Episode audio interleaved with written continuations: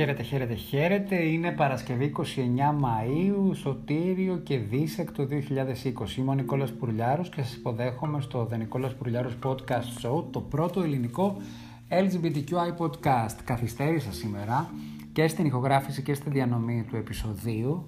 Συνάντησα μία φίλη, η οποία μου ζήτησε να τη βοηθήσω σε έναν υπολογιστή που έχει. Ε, έχει Windows, εγώ δεν τα πάω καθόλου καλά με τα Windows. Εδώ και αρκετό καιρό, εδώ και αρκετά χρόνια είμαι Apple και Mac τύπος και δεν το λέω έτσι με υπεροψία. Είναι ένα οπτικό και λειτουργικό περιβάλλον το οποίο εμένα με βοηθάει και μπορώ και κάνω τις δουλειές μου άνετα. Η φίλη μου λοιπόν είχε Windows 7 και ήθελε να τη βοηθήσω να κάνει εγκατάσταση ενός ε, εκτυπωτή και τελικά το σύστημα δεν σήκωνε τίποτα. Φάγαμε 4-5 ώρες προσπαθώντας εκεί να βρούμε μια λύση ήταν λίγο αστείο, λίγο τρομερό. Κάποια στιγμή νομίζαμε ότι ο υπολογιστής θα εκραγεί εντελώς και ανησύχησε η φίλη γιατί είχε ώρα της αρχή. Ανησύχησα και εγώ να σας πω την αλήθεια, γιατί έβαλα και εγώ χέρι.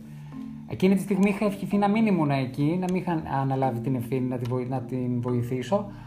Αλλά αφού του περά, περά, πέρασε αυτή η δύσκολη φάση και γελάσαμε πάρα πολύ, γενικώς γελάσαμε πάρα πολύ στην προσπάθειά μας να βρούμε λύση.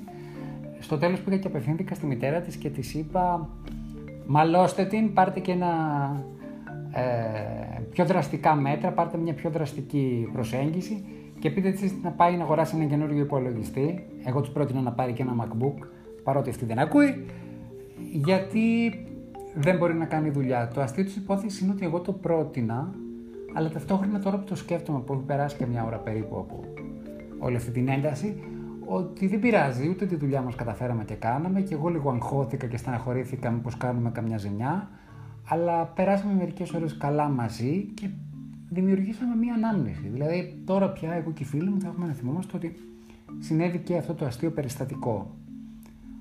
Οπότε θα ήθελα να ξεκινήσω κάπως έτσι και να σας πω ότι τελικά η ζωή είναι μικρή και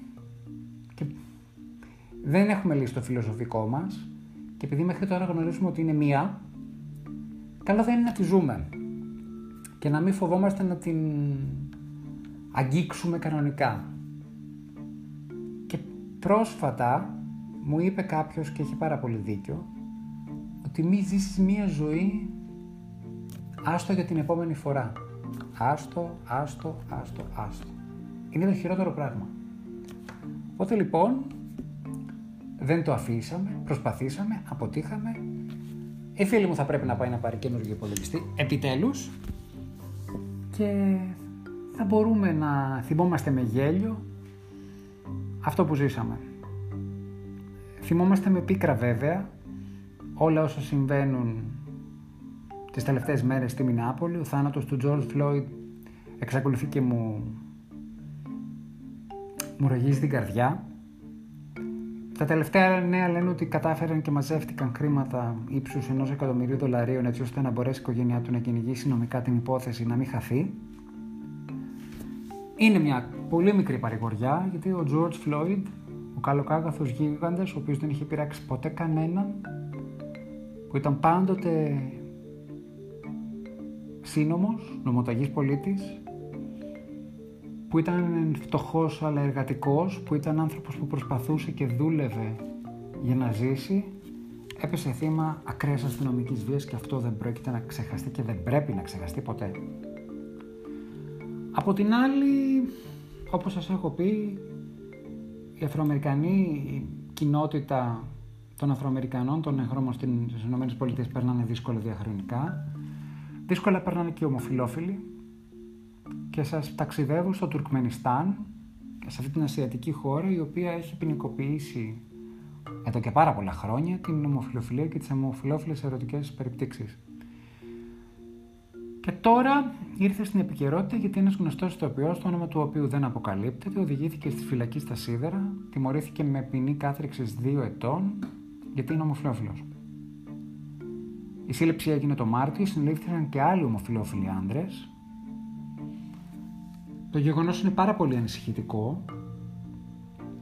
Πάρα πολλές ε, LGBTQI ομάδες ανά τον κόσμο κάνουν ό,τι μπορούν ακτιβιστικά για να βγει ο άνθρωπος από τη φυλακή.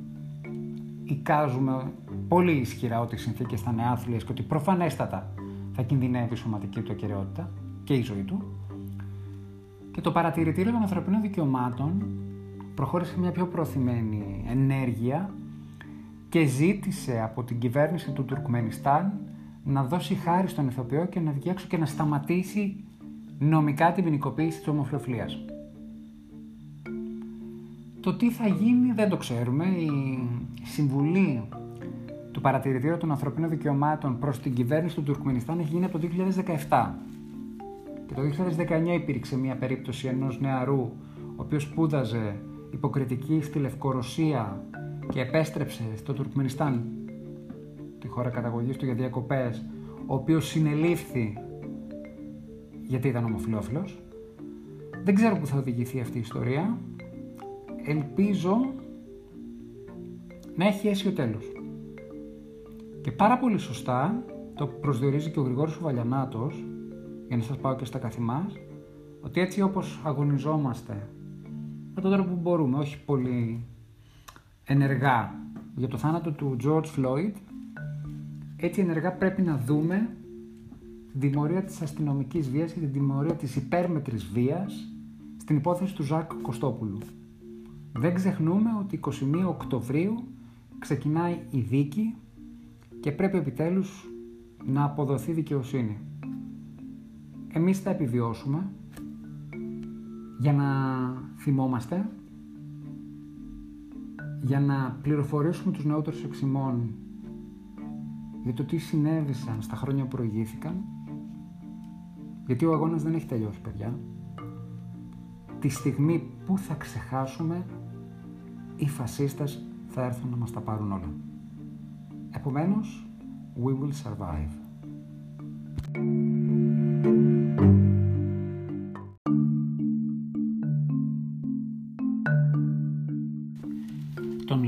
Μάρα Γιούζο και είναι ηθοποιός και μάλιστα είναι πρωταγωνιστής σε μια πολύ διάσημη σειρά του Netflix, το Elite.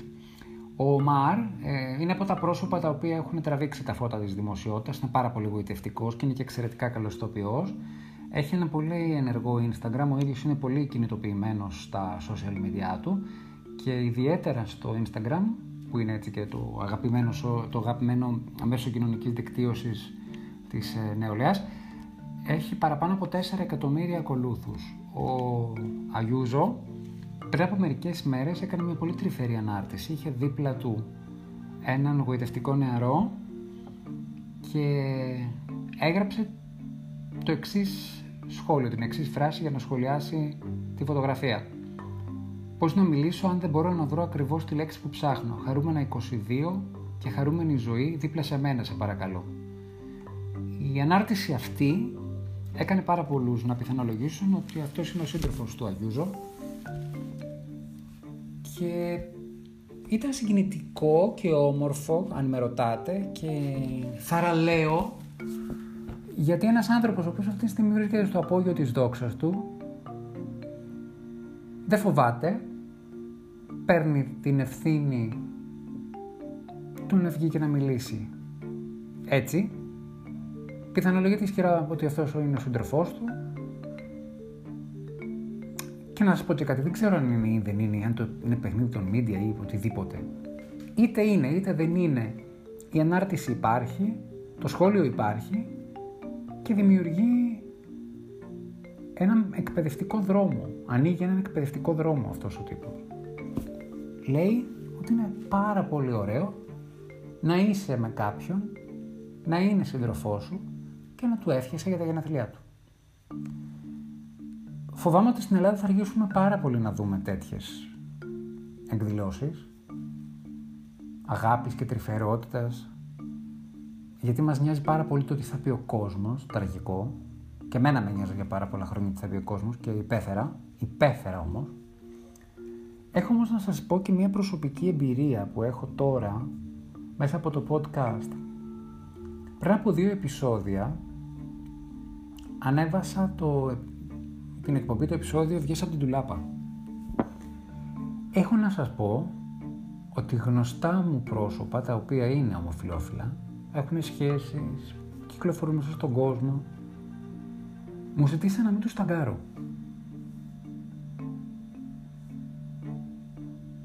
Προφανώς γιατί πιστέψαν ότι αν δει κάποιος στη σελίδα του στο facebook το πρώτο ελληνικό LGBTQI podcast να έχει τίτλο «Βγες από την τουλάπα», θεωρούσαν ότι αυτό κάπως τους στιγματίζει.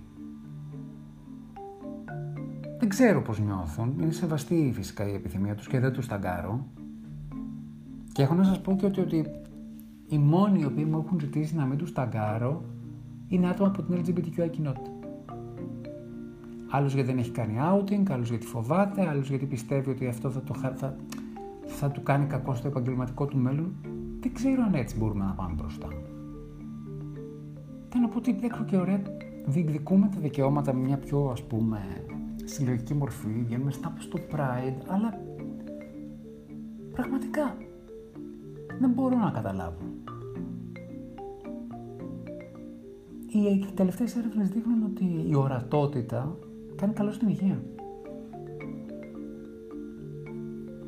Σεβαστή κάθε προσέγγιση. Εγώ θα μείνω στον Αγιούζο και τον σύντροφό του οι οποίοι θέλουν να περάσουν πολλά πολλά χρόνια μαζί, ο ένας δίπλα στον άλλον και να γιορτάσουν όμορφες ημέρες, όμορφες επαιτίους. Τους το εύχομαι μέσα από την καρδιά μου. Αλήθεια.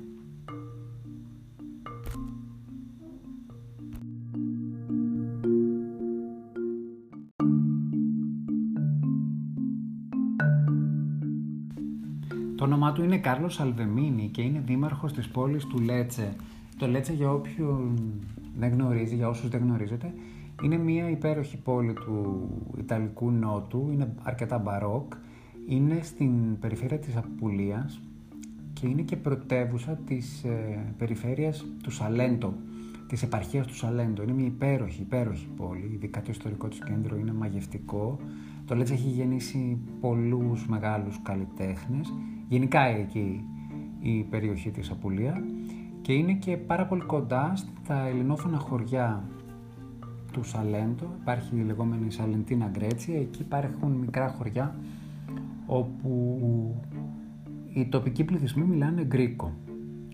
Ωστόσο, εγώ θέλω να αναφερθώ στον Καρλ, Κάρλος Σαλβεμίνη, ο οποίος με τον καλύτερο τρόπο δίδαξε το τι να πάει να πει συνύπαρξη, αποδοχή, αποδοχή και θετική αντιμετώπιση του έρωτα ανάμεσα σε δύο νέα παιδιά. Και κατάφερε μάλιστα και ο ίδιος να διορθώσει και ένα λάθος που έκανε. Να σας εξηγήσω περί τίνος πρόκειται. Μετά την λήξη της καραντίνας, έτσι όπως έχει συμβεί εν πάση περιπτώσει και στην Ιταλία, ο Κάρλος Αλβεμίνη προχωρούσε στο Λέτσε μια ημέρα και είδε δύο πιτσιρικάτες οι οποίοι ήταν ε, πολύ τρυφεροί ο ένας με τον άλλον, ήταν χέρι-χέρι. Και αυτό του έκανε εντύπωση υπό το φόβο του κορονοϊού, του COVID-19.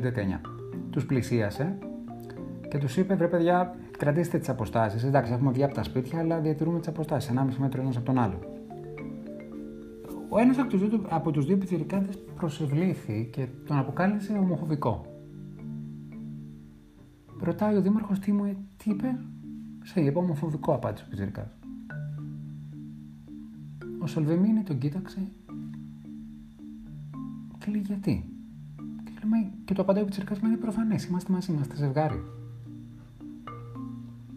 Το ζευγάρι των δύο νεαρών αντρών άρχισε να απομακρύνεται, ο Σαλβεμίνη τους ακολούθησε και του ζήτησε συγγνώμη. Και τους είπε να αγαπιέστε, να είστε ευτυχισμένοι. Και συγγνώμη για τη στάση μου. Και τα παιδιά, οι πιτσιρικάδες, απαντήσανε συγγνώμη γιατί σε περάσαμε για... ότι ήσουν επικριτικός. Και ο Σαλβεμίνη, προς τιμήν του, έγραψε μια διήγηση στο facebook, διηγήθηκε αυτό το περιστατικό στο facebook με μια ανάρτηση, όπου κατέληξε με τη φράση «Η αγάπη τα, τα νικάει όλα». Ας παραδοθούμε στην αγάπη, στον έρωτα. Δεν υπάρχει πιο ωραίο μήνυμα από αυτό. Και αν σκεφτείτε το λέει ένας πολιτικός, ένας ετεροφιλόφιλος πολιτικός, σε εποχή COVID-19, με όλα τα προβλήματα. Και επειδή όσοι με ακούτε από το Anchor έχετε τη δυνατότητα να ακούτε και τις μουσικές μας φίνες, αλλά θέλω να το αναφέρω γενικά, θέλω να παίξω ένα τραγούδι της Elodie, μια από τις νέες τραγουδίστρες η οποία μου αρέσει πάρα πολύ, το οποίο λέει «Sono pazza di te», είμαι τρελή για σένα. Στην Ιταλική γλώσσα, το... πολλές φορές η χρήση του θηλυκού πάει και στους άντρες γιατί προσδιορίζει τη λέξη persona, εννοεί την προσωπικότητα.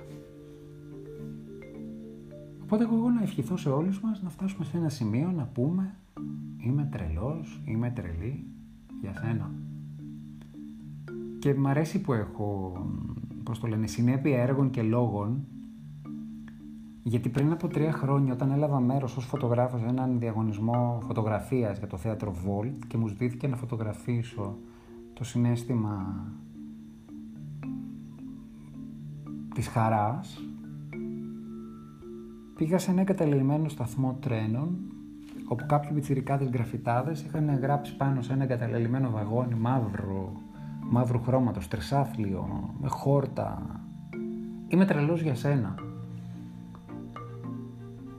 Και αυτό το έκθεμα, το φωτογραφικό, το έχω ακόμη σπίτι μου. Και είναι πάρα πολύ ωραίο πράγμα να μπορείς κάποια στιγμή να χαρίσεις αυτή τη φράση, αυτό το τραγούδι, αυτή τη φωτογραφία σε κάποιον και να του πεις, να της πεις «Είμαι τρελό για σένα».